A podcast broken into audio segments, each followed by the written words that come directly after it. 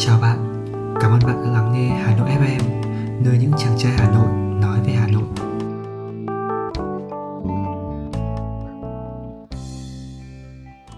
Xuân Hà Nội, bản hòa ca muôn thời Bắc Việt, chuyện 24 Tết, Tết kháng chiến đầu tiên. Dù có đi bốn phương trời, lòng vẫn nhớ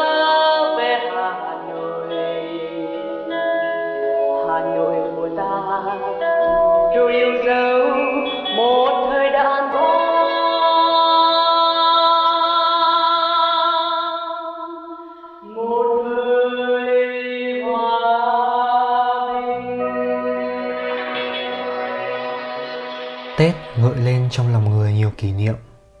Đó có thể là miền quê hương gió đồng hun hút với ngày Tết quê rộn ràng, là căn nhà chật vài mét vuông cho cả tổ ấm đón Tết tập thể, thiếu thốn mà giàu tình thương. Tết năm nào, trong căn ký túc vắng, có người bạn xa quê chẳng kịp về nhà. Hay nơi chiến trường, bao người lính nhiều mùa xuân đã mãi không về. Tết là dịp quây quần đầm ấm, khi nhắc về ngày cũ, kỷ niệm cũ, hẳn ai cũng đã đón một cái Tết đặc biệt không bao giờ quên được. Và đối với những người con Hà Nội, họ cũng có những cái Tết không thể nào quên.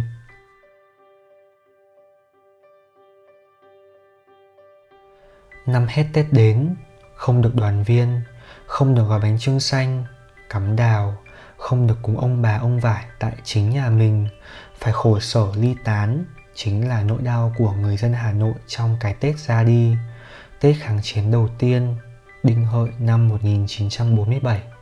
Đầu tháng 12 năm 1946, người dân Hà Nội đã lường trước kịch bản chiến tranh có thể nổ ra. Nhiều gia đình dục dịch tản cư sớm.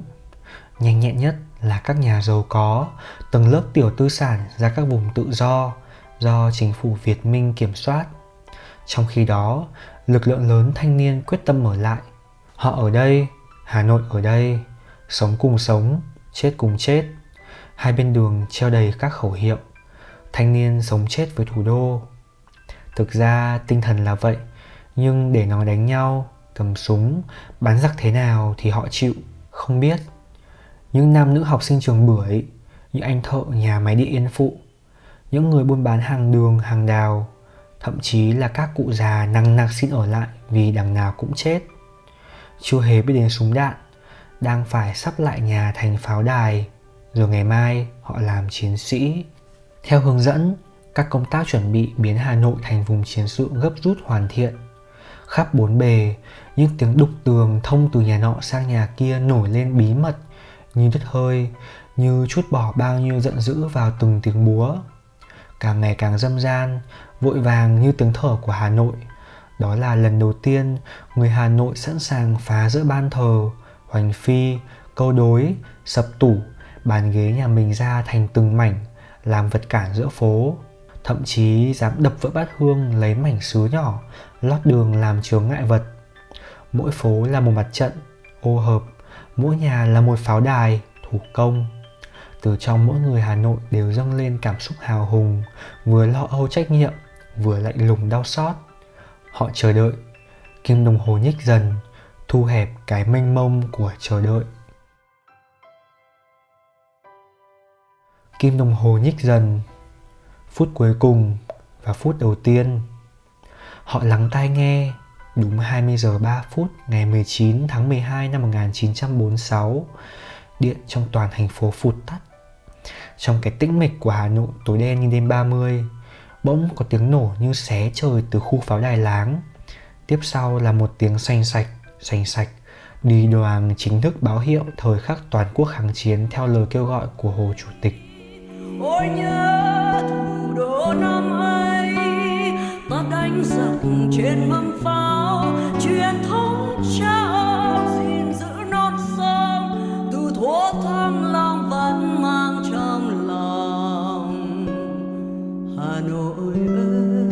Trong hồi ký của mình, Đại tướng Võ Nguyên Giáp viết Để đảm bảo tính mạng của những người tản cư khi chiến tranh bùng nổ, ngày 14 tháng 1 năm 1947, tức ngày 23 Tết Ông Công, Chính phủ Việt Nam Dân Chủ Cộng Hòa thống nhất với lãnh sứ quán Trung Hoa, Pháp, Mỹ và Anh ngưng bắn trong 24 giờ để số dân thường còn lại rút ra khỏi vùng chiến sự.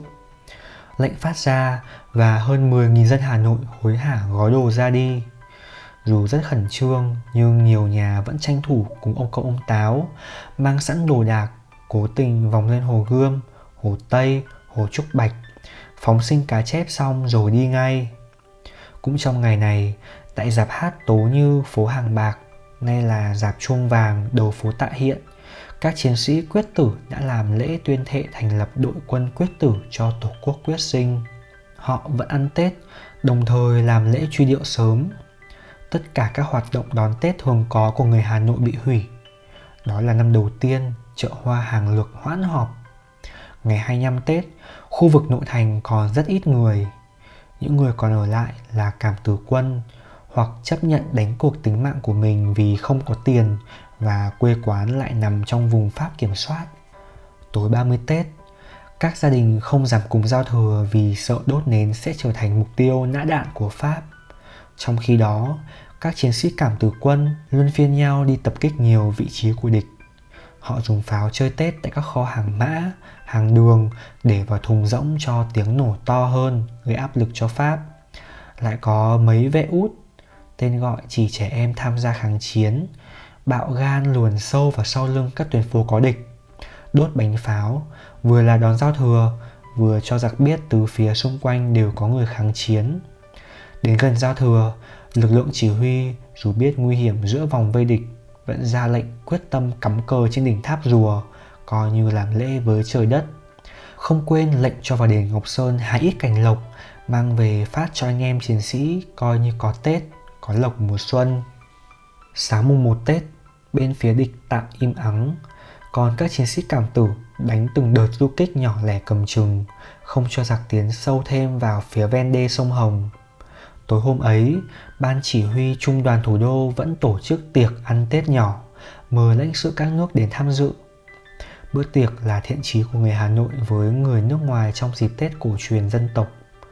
Khó có thể nói nó thể hiện sự lạc quan, nhưng rõ ràng trong hoàn cảnh nghìn cân treo sợi tóc thì người Hà Nội không bỏ Tết, vẫn ăn Tết lịch sự, đầy đủ nhất có thể với nà bánh mứt, chè lam, bánh trưng xanh là quà hậu phương gửi vào Xúc động nhất về quân dân Hà Nội trong Tết năm ấy chính là lá thư của bác Hồ gửi ngày mùng 5 Tết. Các em ăn Tết thế nào?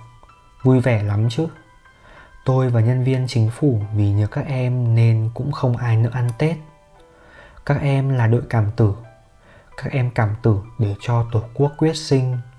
Các em là đại biểu cái tinh thần tự tôn tự lập của dân tộc ta từ mấy nghìn năm để lại cái tinh thần quật cường đó đã kinh qua hai bà Trưng, Lý Thường Kiệt, Trần Hưng Đạo, Lê Lợi, Quang Trung, Phan Đình Phùng, Hoàng Hoa Thám truyền lại cho các em. Nay các em gan góc tiếp tục cái tinh thần bất diệt đó để truyền lại cho giống nòi Việt Nam muôn đời sau. Từ ngày mùng 6 trở đi, Hà Nội bước vào cao điểm chiến sự. Các chiến sĩ vệ quốc đoàn chiến đấu giành giật từng căn nhà, góc phố với địch. Ác liệt nhất phải kể đến là trận đánh bao vây chợ Đồng Xuân mà ngày nay ở góc Tây Bắc của chợ dựng lên tượng đài cảm tử quân để kỷ niệm. Sự kháng cự của quân dân Hà Nội vượt ngoài mong đợi của chính phủ Việt Minh. Mãi đến đêm ngày 17 tháng 2 năm 1947, hơn 1.000 chiến sĩ trung đoàn thủ đô anh hùng âm thầm rút quân khỏi Hà Nội theo đường gầm cầu Long Biên, xuất phát từ cửa ngõ Phất Lộc phố phường xưa gạch ngói ngang đường. Ôi hôm nay họ nhớ mái nhà hoang bức tường điêu tàn ngày xưa chấn ngự. Nhớ đêm ra đi khí trời bốc lửa cả đô thành nghi ngút cháy sau lưng. Tết Đinh Hợi năm 1947 cũng chính là nguồn cảm hứng để Nguyễn Đình Thi khi ấy mới 20 tuổi sáng tác ca khúc Người Hà Nội nổi tiếng như lời hứa của người ra đi. Theo công tác, Ông rời nội thành vào đúng đêm 19 tháng 12 khi phía sau lưng ông tiếng súng bắt đầu nổ. Đoàn người bồng bế nhau vượt qua sông Hồng. Hà nổi cháy,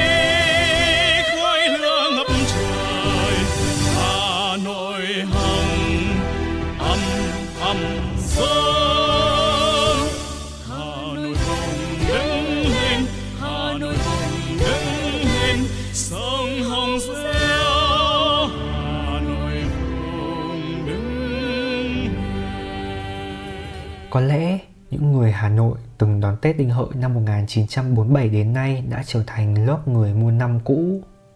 Cũng có lẽ nhiều bạn trẻ chỉ biết loáng thoáng về trang sử hào hùng của dân tộc của Hà Nội qua vài dòng chữ ngắn gọn trong sách giáo khoa. Nhưng không nghi ngờ gì nữa, Hà Nội đã đón một cái Tết rất đặc biệt, Tết kháng chiến đầu tiên. Kể từ đây, suốt 9 năm trời dòng dã, Hà Nội trở thành vùng tạm chiến. Thủ đô là nỗi niềm đau đáu nhớ thương của biết bao nhiêu người con Hà Nội. Ngày thì chiến trường đi chẳng tiếc đời xanh, đến đêm lại mơ Hà Nội dáng kiều thơm. Hà Nội đợi họ trở về, hoàn thành lời thề, mang xương trắng rắc phố phường hoa lệ và lịch sử đã chứng minh rằng người Hà Nội thì không bao giờ bỏ Tết, không bao giờ để Hà Nội vào trong tay giặc, đã và đang mang đến cho Hà Nội biết bao nhiêu cái Tết độc lập, tươi vui.